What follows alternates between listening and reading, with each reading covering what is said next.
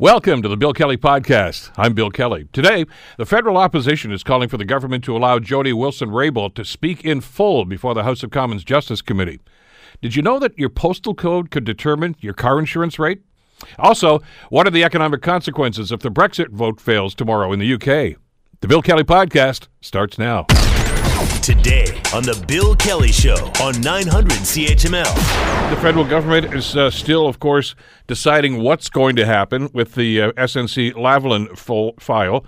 Uh, there have been repeated calls and renewed calls by opposition MPs, including, of course, Andrew Scheer, the opposition leader, to have uh, Jody Wilson Raybould reappear before that Justice Committee uh, because they want to get well her side of the story. The, they heard testimony, of course, from the uh, the former chief of staff for the prime minister's office last week, which seemed to contradict some of the things that she said. I don't know if we're ever going to get past the he said, she said element to this, but uh, this is uh, something that doesn't seem to be going away. As a matter of fact, there's a new uh, web page that has been put up right now by uh, the opposition members. It's called LetHerSpeak.ca, which is supposed to pressure the government to uh, allow Ms. Wilson Raybould to not only reappear before the committee, but to uh, unshackle her, as it were, so that she can say whatever she wants to say. Joining us to talk with us, Genevieve Tellier, professor of School of Pol- Political Studies at uh, the University of Ottawa. Genevieve, thank you so much for joining us on a busy day today. Appreciate the time. Thank you very much, Bill. Uh, this, uh, for anybody who thought this was an issue that's just going to go away in a couple of days, uh, this, this, as they say in the business, has legs, doesn't it? Um, more or less, I would say, uh, because I see the opposition trying to keep up this this file uh, on this uh, political scene, and so uh, they will do everything they can to have that discussed, commented, and, and keep that alive, if, if I could say. Uh, we know that the Justice Committee will uh, meet again this week. I think it's on Wednesday, so they will try to have a motion for to have Ms. Wilson able to come back to the committee. but I do see the effort of the opposition party, and my sense is that they are kind of afraid also that this will eventually vanish because uh, we have heard a few new things last week, but since then, nothing. The Prime Minister has spoken also publicly. And so, what are the new elements for us to keep talking about that? So, yes, I see the Conservatives launching that website, uh, making calls to have uh, Ms. Wilson able to speak again. Uh, but as you said in your intro, it's we are more in the he said, she said, and where will it stop? Um, I'm not sure that Canadian will learn new things, and I'm not sure that Canadian are will remain that interested with with that issue, especially seeing new issue coming out. Um, you've talked about the tariff on and steel. Uh, the budget will be tabled last next week, and other things could come up. And so that's the that's the problem for the opposition: how to to keep that remain on the public agenda. I guess maybe one of the questions that, that we should be addressing here is is exactly what is it that they're trying to uh, establish here. Uh, I mean, if the, the initial purpose of this committee uh, and these hearings before this committee uh, were to determine whether or not there had been political interference in a decision uh, with the SNC Lavalin file, uh, that only occurred when uh, Ms. Wilson Raybould was the Attorney General. So why are they pursuing what happened after that? Is, is, is that really germane to this debate? Um, it will be, I think, for the Liberals, which is kind of surprising because I would think that they are trying to provide an explanation why she went out publicly with that. And so, uh, Jerry uh, Gerald Butts last week kind of suggested very efficiently, I would say, that she started to talk once she was demoted within cabinet. So, what happened after that is kind of important for the Liberals. Um, it's also important because they want to show that they have the SNC Lavalin uh, uh future at heart, and, and they want to tell Quebecer and maybe more broadly Canadian that they are concerned by the economic uh, consequences of what could happen. But for the conservative, um, I'm not really sure what benefit they could have because a few things that are con- concerning about the, the, testimony we have heard is that why uh, Ms. Uh, Wilson Raybould has not taken action on that file. So um, a few MPs have some question to ask her. Uh, how come the decision was taken rapidly? How come she didn't uh, send a document to the um, uh, PCO? Uh, that kind of thing, the, the, the, Department of the Prime Minister. And so there are questions that could also benefit the Liberals. So um, yes, I, I wonder why the Conservative will push that, except to show that the Liberals are kind of a stubborn, controlling party. They don't want her to speak again, and they are hiding a few things. So I think that they're going to go along that vein uh, for the coming days. Genevieve, there seem to be two basic lines of thinking on, on this issue.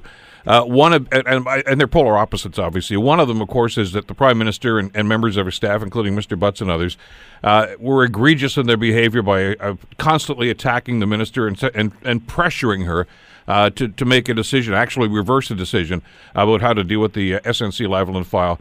Uh, the other side of this, uh, and I think Mr. Butts probably alluded to this with his testimony last week, was look at this is business as usual. I mean, every minister gets lobbied all the time, and you know Ms. Raybould Wilson should, Wilson Raybould rather should have known that and should have expected that, not just on this file, but on every file.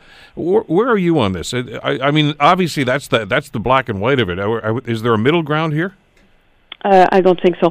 My view on that is that uh, depending on how you see the function or the role of Miss Wilson Raybould, your answer will will be different. If you see her as a general prosecutor, so she's independent, she, she should be shielded from any pressure from anyone, then it is not appropriate what has happened. Now, was she acting upon that role or was she a Minister of Justice? If she was a Minister of Justice, that's different. She's part of the cabinet, she's part of government, she's uh, part uh, in the conversation, so she has to listen to her colleague and and weigh all the different aspects, facts about that. And then she, there's the, the, pressure we're talking about are just normal pressure, uh, good maybe solid discussion that that's occurring. And for me, it's I, am it's striking for me how the, the, the function are are so clear uh, sharply distinct depending on how you see the file. So if you think that uh, she was a general prosecution, yes, it was inappropriate uh, to have that kind of a pressure. But if she was not, she was the justice minister, then it was okay. And I think that both are viewing things differently, meaning that uh, Miss Wilson Raybould herself saw her as a general prosecutor, saw herself as a general prosecutor, uh, while Mr. Butt, Mr.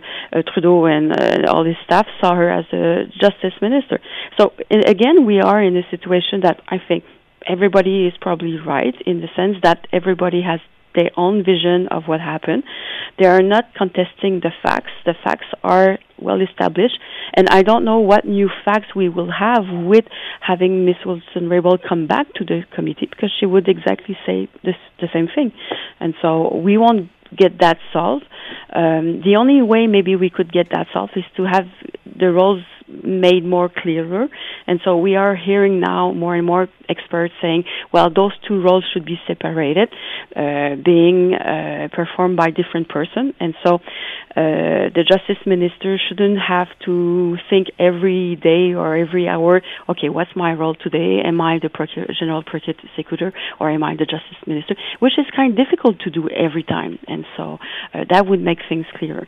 But uh, personally, as I stand, it depends how you see the roles of each. And we don't have any enough facts to know really what was the situation.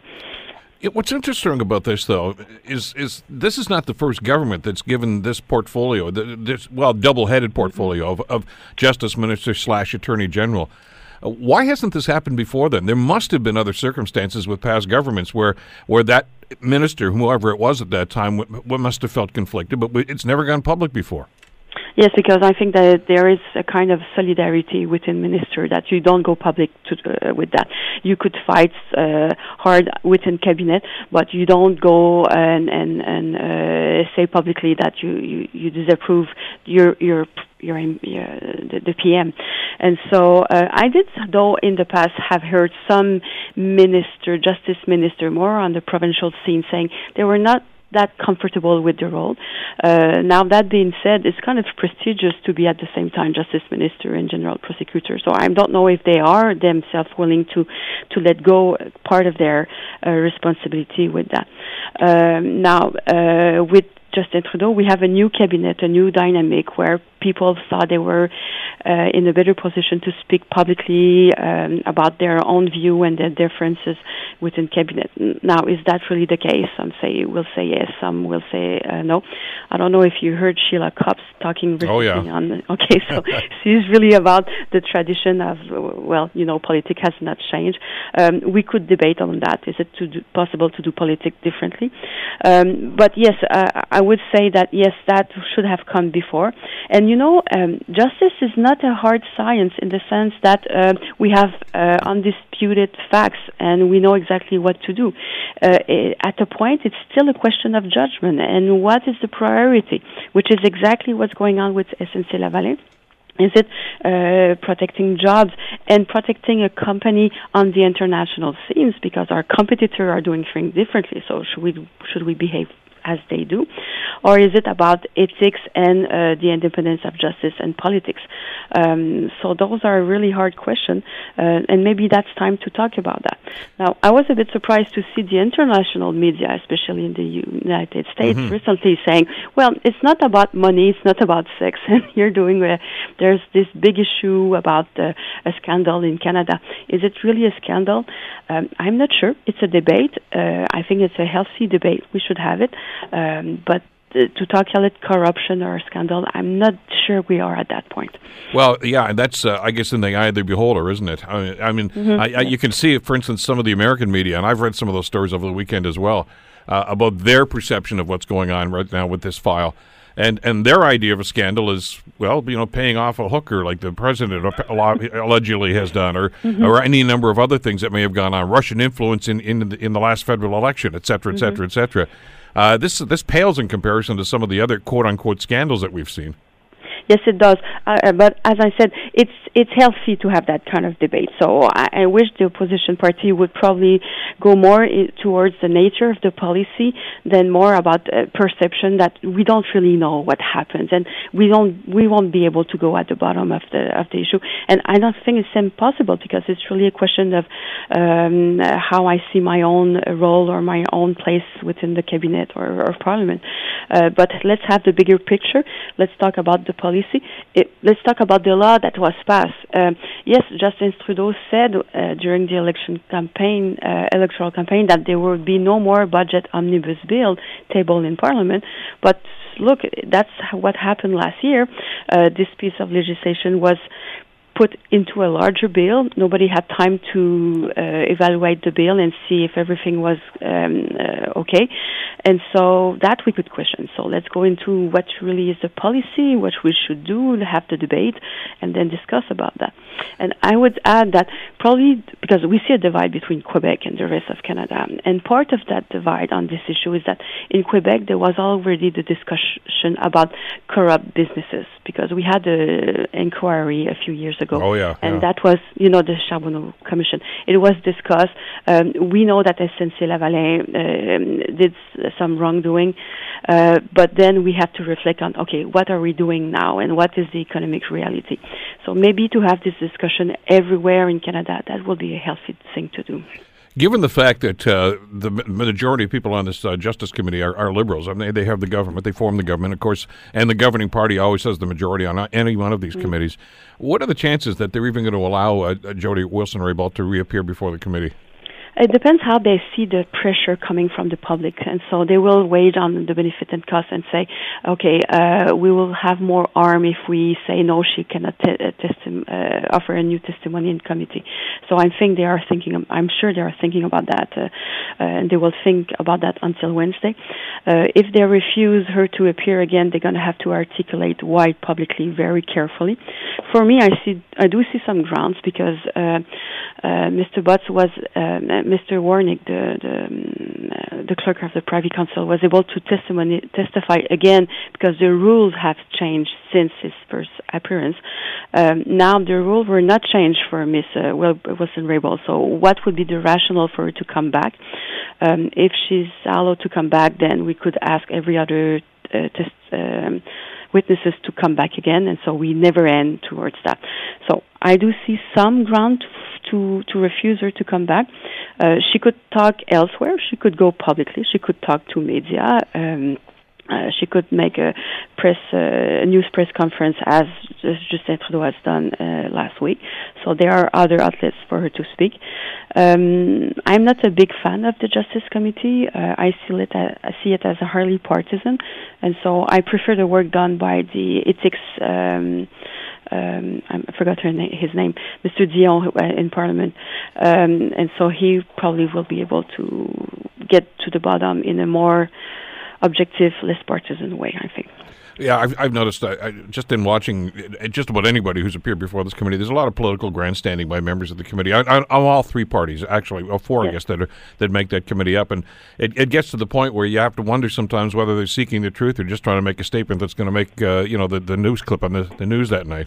I, I think so. And on top of that, they are not prosecutors themselves, so they are, don't have the ability to uh, question a witness and to go to the bottom of everything. And they don't have a clear mandate either. So uh, yes, it's mostly partisan. It's a show for the, the media, and it and it works because surprisingly the the ratings are very high. So it seems that a lot of Canadians have listened to the hearing in the committee. Uh, but for me, it's not the best place to really know what has happened, um, if it's possible to know, and also to offer some recommendation what to do for the future to if there are a few things to be corrected. Well, we'll see. Uh, we'll know in the next couple of days just what's going to happen. Genevieve, as always, thank you so much for this. I appreciate your time and your uh, perspective on this. Thank you very much. Okay, Genevieve Tellier, of course, a professor of political science at the University of Ottawa.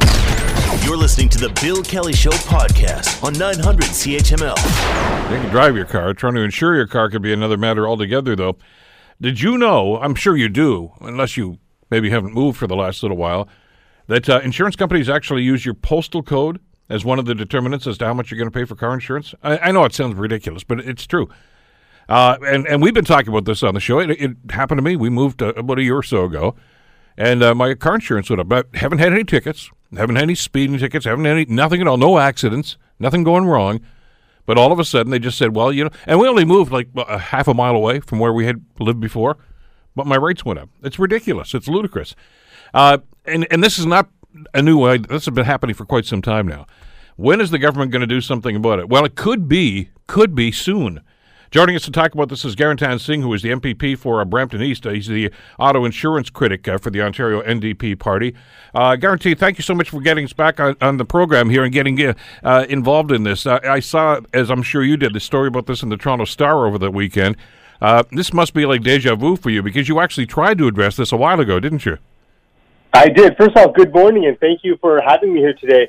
This issue that you've described is exactly the problem that I'm hearing in Brampton and across the GTA, people with perfect records are having to be, uh, having to pay higher uh, car insurance rates purely based on the neighborhood that they live in. Often they move into Brampton and they see the rates go up as much as 50%. In some situations, it's doubling just because of postal code. That's wrong. That's unfair. And we need, we need to start standing up to these insurance companies and telling, telling them that they should charge individuals based on their record, not based on where they live. What's the rationale? I, I, I, assume they've tried to justify this. I don't know that they could, but I mean, what's the, what's their explanation?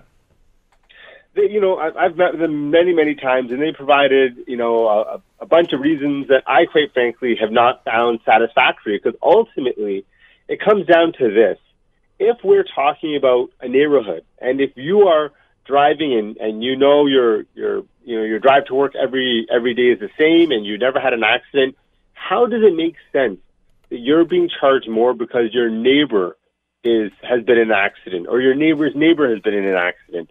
What they're doing is they're actually carving out portions of the GTA and they're making the people and the residents in those areas have higher rates purely based on their postal code and or where they live or, or their phone number, effectively their geographic region.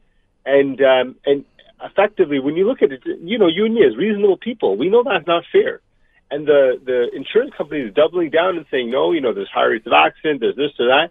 Well, that doesn't make sense when when an individual has driven for 20 years with no accidents and not even a speeding ticket sometimes, and they're still being charged more because of where they live. That's unfair and that's discriminatory. Well, and it doesn't make any sense from a rational standpoint. I mean, I'll, I'll use my example. As I say, I, uh, you know, a year or so ago we moved and, and, we just noticed that you know my insurance car, the rates went up in the car.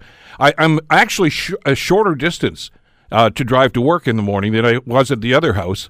Uh, on the same roads, essentially, that I was driving for the last 15 years, yet my insurance rates went up because they, they say, well, that, that neighborhood that you're in now, which abuts the old neighborhood, apparently had, they say it's a, it's a bigger risk. I, I just can't understand that kind of rationale.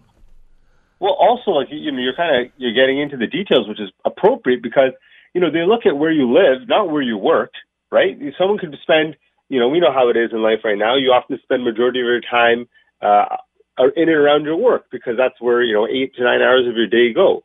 So it's very arbitrary as well, I think, to use this value of where you live as opposed to where you work or where the accident occurs. So even the value that they're using right now doesn't make sense and ultimately it comes to an issue of fairness. And we're seeing that communities across the GTHA, um, and often communities where there's, you know, it's a more of a working community, you know, those are the communities that are being charged higher. What we found in Brampton is when we compared rates in Brampton to Rosedale, for example, uh, for example, we found, you know, density is very similar. We all use the 401. We all use the same highways.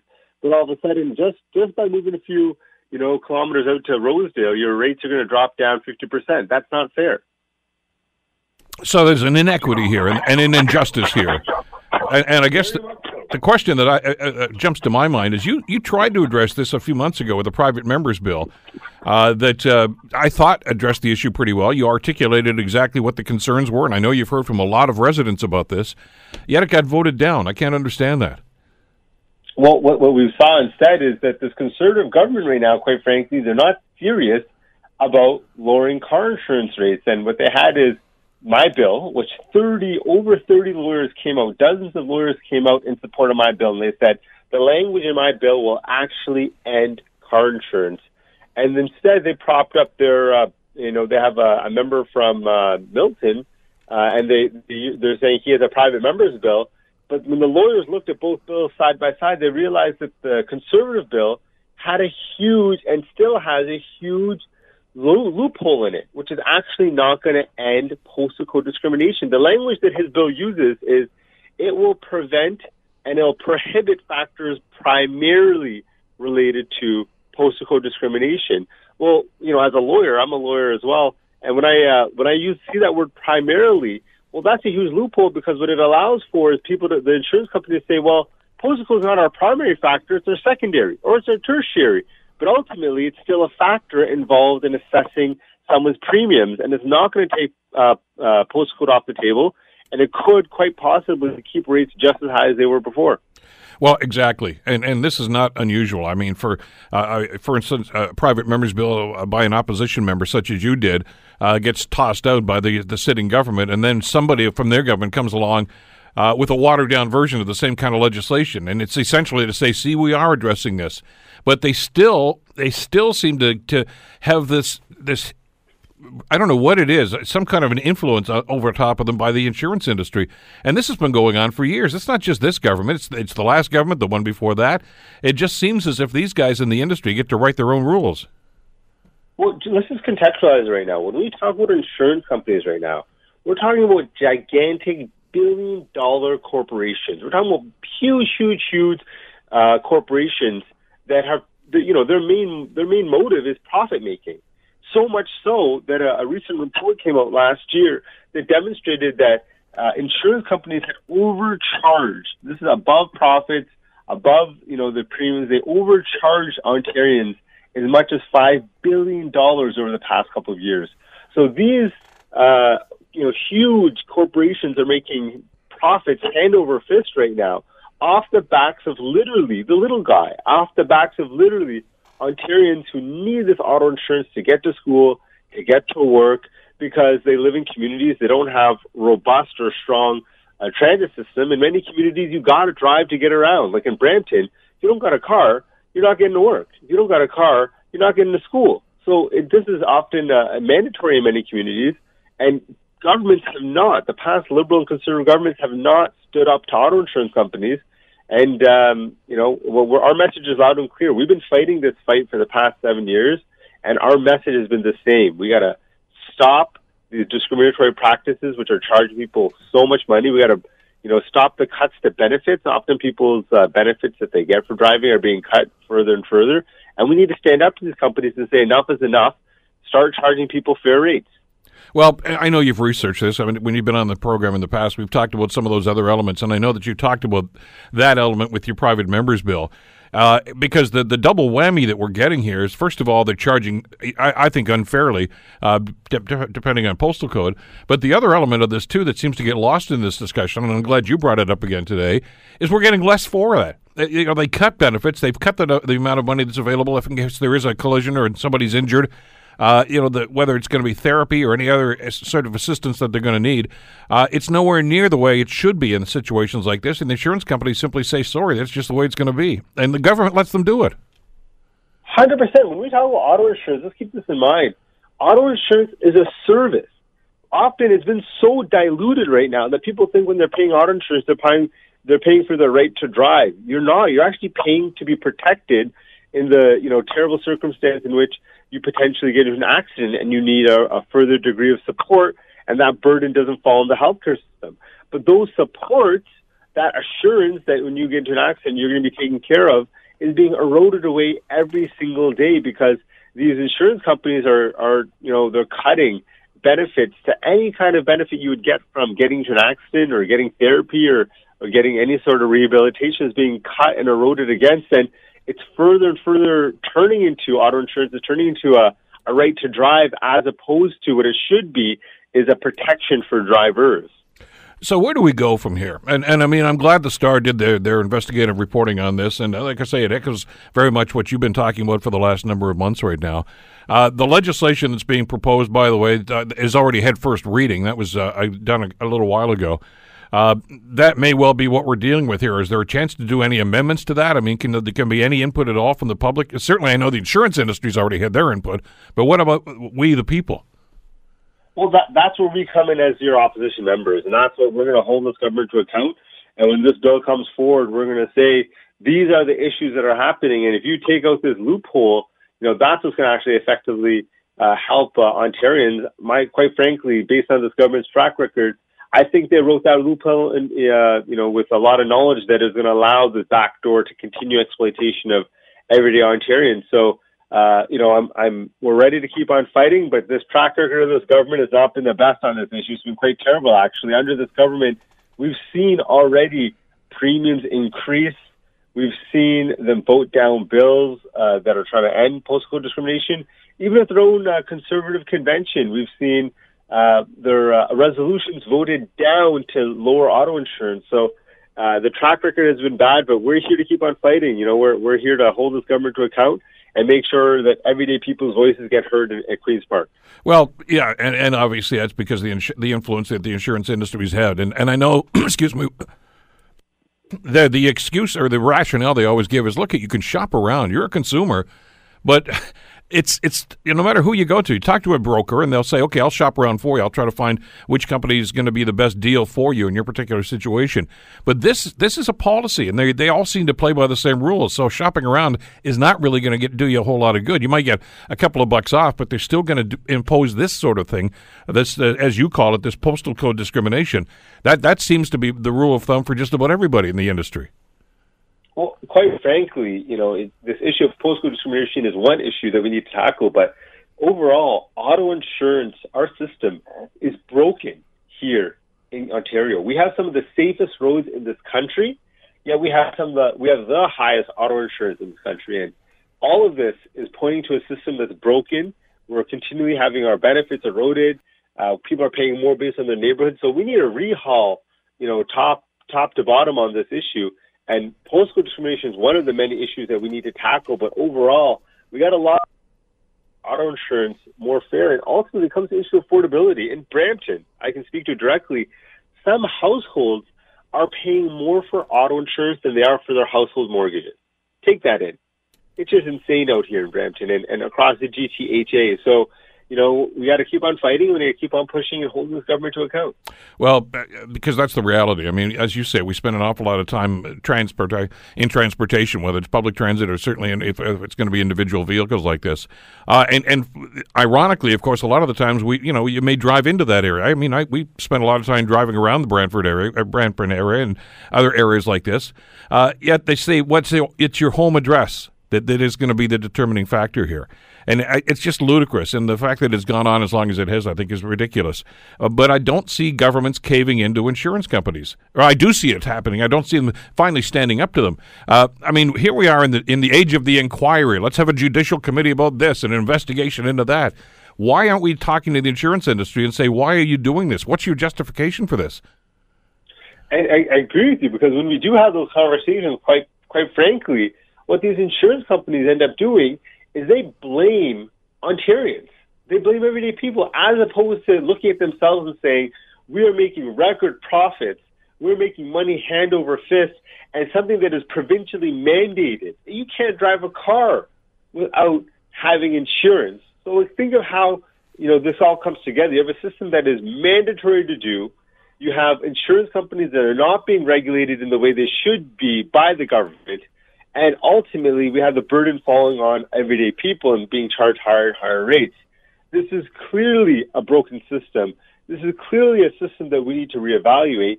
But you're right, we don't see this government doing it. And instead, quite frankly, we see the government putting forth all, uh, alternatives and suggestions and solutions that are very fair, favorable to insurance companies, and that's wrong. Well, I know one of the excuses they always try to come back with is, is as you mentioned, they say, well, there's rampant insurance fraud. Uh, and and I, I don't doubt that there's fraud. I guess there's fraud in just about any endeavor. I get that. I don't know if it's as rampant as they suggest that it is. But uh, I'm sure there's insurance fraud in other provinces as well. But the government seems to take a much more hands on approach to auto insurance in those other provinces. They have lower rates, and it seems to be working. And in Ontario, they just figure, no, this is the way we've always done it, and we're not going to change. Well, let's be very clear here. If there's fraud, go after the fraudster you know, and, and you know, if that fraudster has to pay higher rates or be penalized in any fashion, that's not a point of criticism right now. The point of criticism is to say, right now what they're doing is they're charging the fraudster's neighbor, who has a perfect record, who obeys the law, who's been driving carefully and, and in a protective fashion for the past who knows how many years. That individual's feeling the brunt of, of the fraudster's actions. And any system that collectively blames an entire neighborhood based on a, a, a few bad apples, that is a wrong and that is a discriminatory system. Why aren't we looking at places like British Columbia, Quebec, uh, places like that, that that seem to have a much more efficient system? I, I think we should look at everything. I think right now we should look at everything and try to understand all the different systems that exist and operate in Ontario and ultimately in Canada, rather. And we should be suggesting a system that works best for Ontario in our unique circumstances. So I'm, I, you know, I have conversations very regularly with people across this country about how to make a better insurance system, and I think it's something a conversation that should continue. Well, I'm hoping, and uh, and like I say, I, am hoping there's a, a, f- a full debate about the, the, the, bill that's before the, uh, the, the legislature right now, because I'm not so sure that it addresses the needs and the concerns that a lot of us have right now. Uh, I'm sure this is not the last time we're going to talk about this. I really appreciate you jumping on today, though, and uh, and and give us your perspective on this. Thanks so much. Your show is amazing, brother. You think you have top-notch journalism, and anytime you need me on, I'll, I'll be there, brother. I appreciate it. Thanks again. Gurratan Singh, of course, uh, the NDP MPP for Brampton East and the auto insurance critic. Uh, for his uh, party, for the opposition party, of course, uh, and and you'll see this. I mean, just you know, look at your auto insurance bill. And and by the way, uh, my concern here is with the auto uh, insurance industry. I, I know, uh, and I don't include brokers in that. They're the ones that just try to find you the best deal. And we've got some very, very capable and, and, and very dedicated people that do that sort of thing. I'm talking about the guys in the, the big offices down on Bay Street in Toronto that just look at say that look, it's all about profit, not about what's in the best interest of the consumer. And that's got to stop, really. You're listening to the Bill Kelly Show podcast on 900 CHML. As we mentioned on CHML News just a little while ago, this is a, a, a very important week in the UK. Uh, this is uh, the date that uh, the next Brexit deal is going to be voted upon by the British House of Commons. Uh, joining us to talk about the implications of that is uh, Marvin Ryder, who, of course, is a business professor at the DeGroote School of Business at McMaster University. Good morning, Marvin. How are you doing today?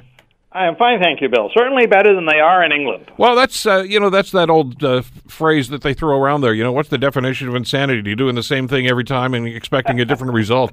Uh, we've already been down this road of a Brexit vote. It did not go well. Uh, why would they be doing it again? Hmm.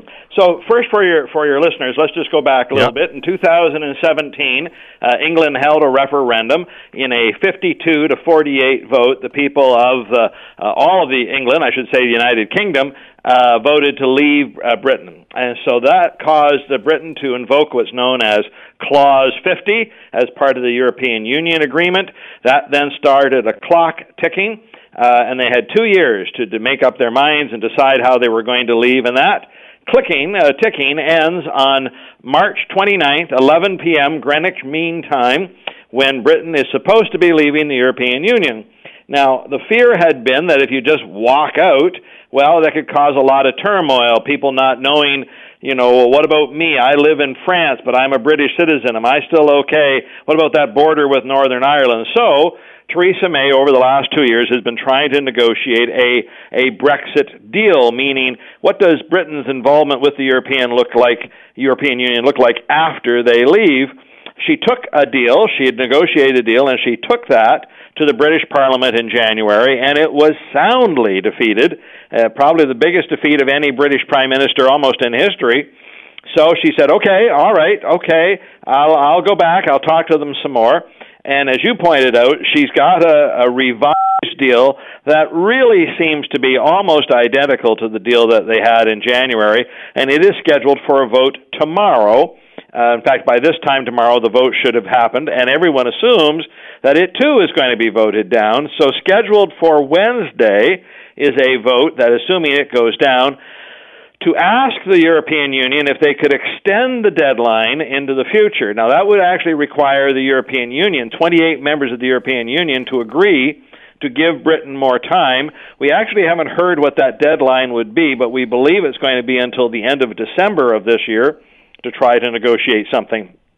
One other interesting wrinkle, though, Bill, is that a European court ruled that Britain could, at any time up to 11 p.m. on March 29th, decide to uh, disinvoke, if you will, or revoke Clause 50 and stay. They couldn't change any terms of the European Union, but they could say we've changed our mind up until then. And there is a group of people in the in the Parliament who are saying, you know, we understand why people voted to leave a couple of years ago. They were upset about immigration policies and refugees, but that crisis is past. Maybe we can just stay. And even though it would mean uh, uh, neglecting the result of a referendum, there are many people now saying maybe that's the best outcome. We don't know how any of this is going to play out. Well, because there's so many variations. I mean, this this has just been a, a, a, dog's breakfast, really, has from the outset. I mean, I, I don't know that anybody even expected uh, the, the results of, of that uh, referendum a couple of years ago. Everybody thought, well, we'll go through the motions, but no, come on, we, we wouldn't be that silly. Uh, but they did. Uh, the the prime minister resigned. David Cameron, of course, uh, who was opposed to the to leaving, has, has uh, that's how Theresa May got the job in the first place. Right. And she almost lost her job a couple of months ago. Her own party had a vote of non confidence, and she just barely won that. She did, but they did decide to stay behind her leadership. So she at least. Uh, and the other funny thing was the very next day after losing the vote, there was a vote of non-confidence in the government, which could then have triggered an election. But the people sitting there actually said, "No, no, we still have confidence in this this group of people. We don't want an election over this. So go back and negotiate a bit more." Uh, now, just one other little wrinkle too, Bill. To your point, uh, yes, uh, this, this referendum was held. Nobody thought it was going to be lost. The problem is that it was not universally lost, meaning both Scotland and Northern Ireland, if you just take a look at their votes on their own, voted to stay in the European Union. It was Wales and England who decided to leave, and within England, the more rural parts of England wanted to leave, whereas London itself wanted to stay.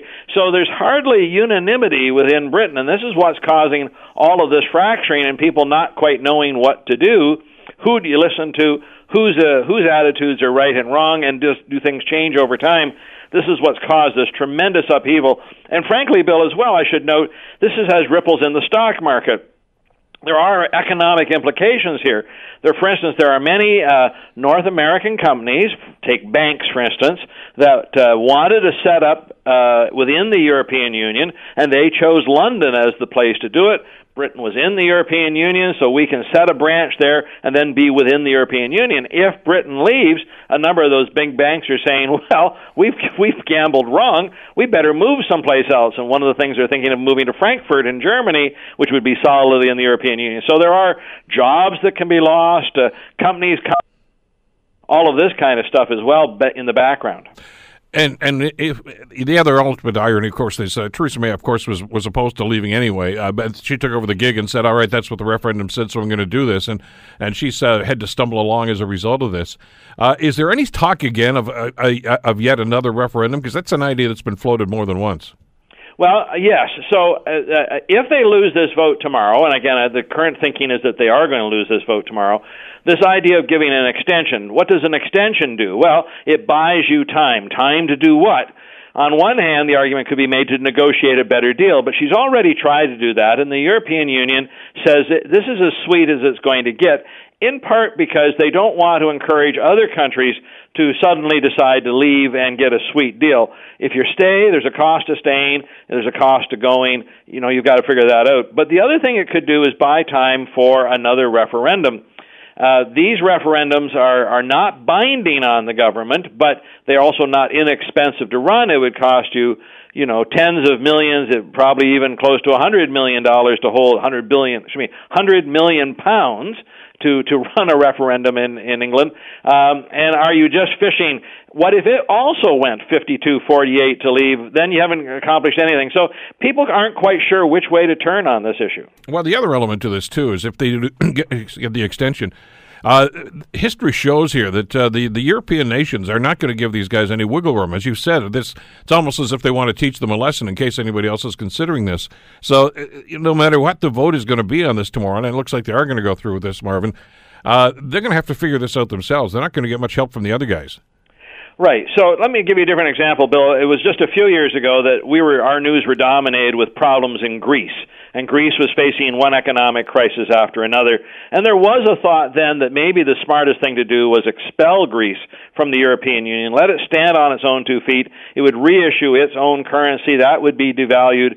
But after some amount of hard times, Greece could get itself back on its feet economically. Greece is not one of the big players in the European Union, and therefore you could do that without really fracturing what you've got.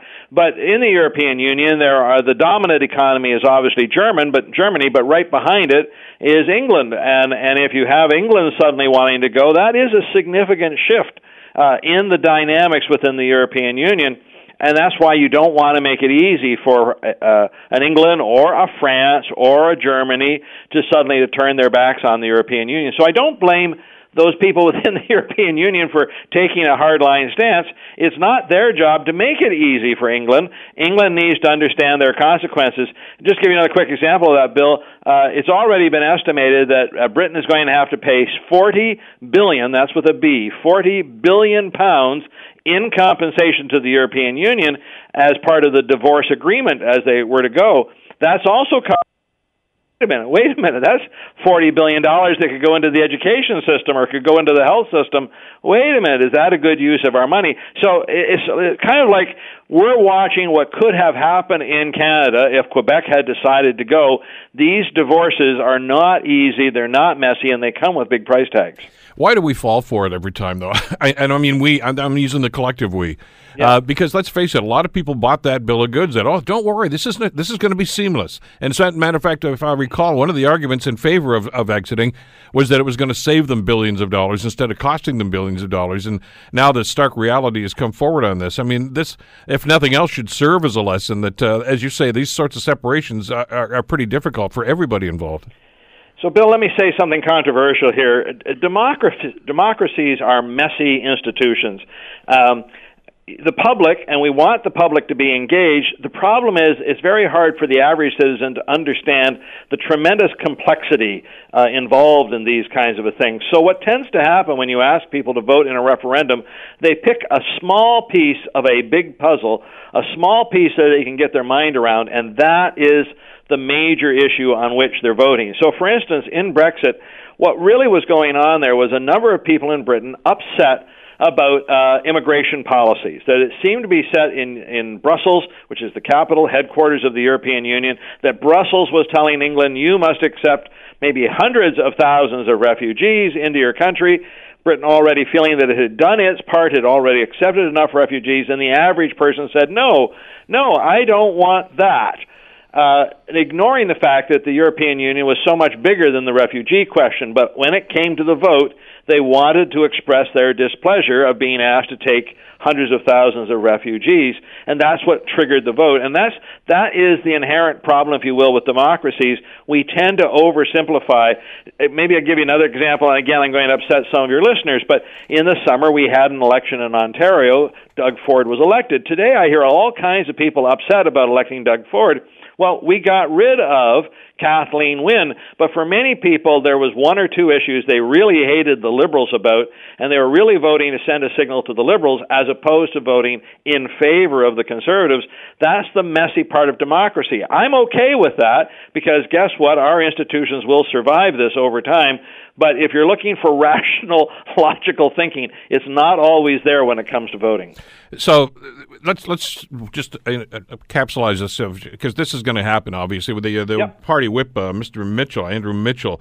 Uh, is uh, is the guy who's organizing this and saying, "Yeah, we're going to do this vote," and they they're still you know singing this song. I guess they want to sing right now. They, they, we think it's going to pass this time. I don't think it is either. But the reality here is is if they don't get the extension and if they lose the vote tomorrow, uh, there's no deal. But is that such a bad thing? Right. So let's call that the nightmare scenario. I'm sorry to be so dramatic, melodramatic, but the nightmare scenario. So, yes, you you could lose the vote tomorrow. The deal that Theresa May negotiated as a divorce agreement is defeated. Uh, no extension is granted. In fact, even if Britain asked for an extension, it's not necessarily the case that the rest of the European Union is going to give it to them. So the nightmare scenario is we get to March 29th, 11 p.m. Greenwich Mean Time, and there's just no deal then what the hell do we do the next morning when we wake up? For instance, will there suddenly be border crossings between Southern Ireland and Northern Ireland, or the Republic of Ireland and Northern Ireland? Right now, that border is porous. People move back and forth across it daily. Will that cause problems? What about people living in Paris or living in Rome who are British, who have certain rights? Do they still have those rights? Can they even continue to work there? Are they going to need a special visa or vice versa? What about European Union uh, residents who are living in London or living in, in Glasgow? Do they suddenly need new permits? And that's the fear. No one has really planned for what we call the no deal Brexit. And the fear, of course, is that it's going to cause turmoil on the stock market. You could see a thousand point drop. And if it drops in Europe, trust me, it would drop here in North America as well. So from the world standpoint, I don't think we want the nightmare scenario. We'd like some kind of orderly planned exit, but what that would be if they don't vote for this tomorrow, I don't know. Speaking of exits, uh, the uh, concern from Scotland uh, is that uh, if, in fact, this goes the way that, that it seems to be going right now, uh, that seems to have fueled the fires of a, a, referendum up there. We can't forget that Scotland a few years ago had a referendum whether they wanted to leave the UK, and that they that's they stay, but by the narrowest of margins. And uh, I know the Prime Minister Sturgeon was talking about maybe reinstituting that kind of a, a referendum in Scotland if they don't like the way that Prime Minister May handles this. Yeah, see, again, you're absolutely right, Bill. So I mentioned that people distill these referendums down to sort of one key issue. In Scotland, they had to vote for independence, but they actually voted to stay, and the major reason was that uh, Scotland assumed that if it left the United Kingdom, it would instantly be granted admission to the European Union, and the European Union said, no, no, no. No, no, no, that's not the way it works. If you leave the United Kingdom, you might be out on your own for several years before your application could be processed. So, on the margin, enough people said, well, let's stay, let's stay in the United Kingdom because that gives us access to the European Union. Now, three years later, four years later, if Britain decides to leave the European Union, then Scotland says, then what the heck did we stay for? We, we stayed to be in part of the European Union, and now you're leaving. So you're absolutely right. And don't forget the situation in Northern Ireland. Northern Ireland also voted as a group to stay. Uh, they uh, like what they've got right now. They like the open borders with Southern uh, Ireland and the, and actually the calmness. I'm old enough to remember when there used to be all these protests about Northern Ireland and British rule, what have you. But there's been a calmness there. They're very very worried that this is going to go back. So look, if Scotland's going to vote to leave, maybe Northern Ireland should seek some kind of of independence, or maybe maybe even Irish reunification, just like they had Germany and reunification. Maybe there should be Irish reunification. Those talks would come up hugely if Britain walks out of the European Union. High drama, indeed. Marvin, thanks as always for uh, shedding some light on this. Appreciate it. My pleasure, Bill. Take care. Marvin Ryder, of course, from the DeGroote School of Business. The Bill Kelly Show, weekdays from 9 to noon on 900 CHML. The Bill Kelly Podcast is available on Apple Podcast, Google Podcast, or wherever you get your podcasts from. You can also listen to The Bill Kelly Show weekdays from 9 till noon on 900 CHML. I'm Bill Kelly. Thanks again for listening. And don't forget to subscribe to the podcast. It's free, so you never miss an episode. And make sure that you rate and review.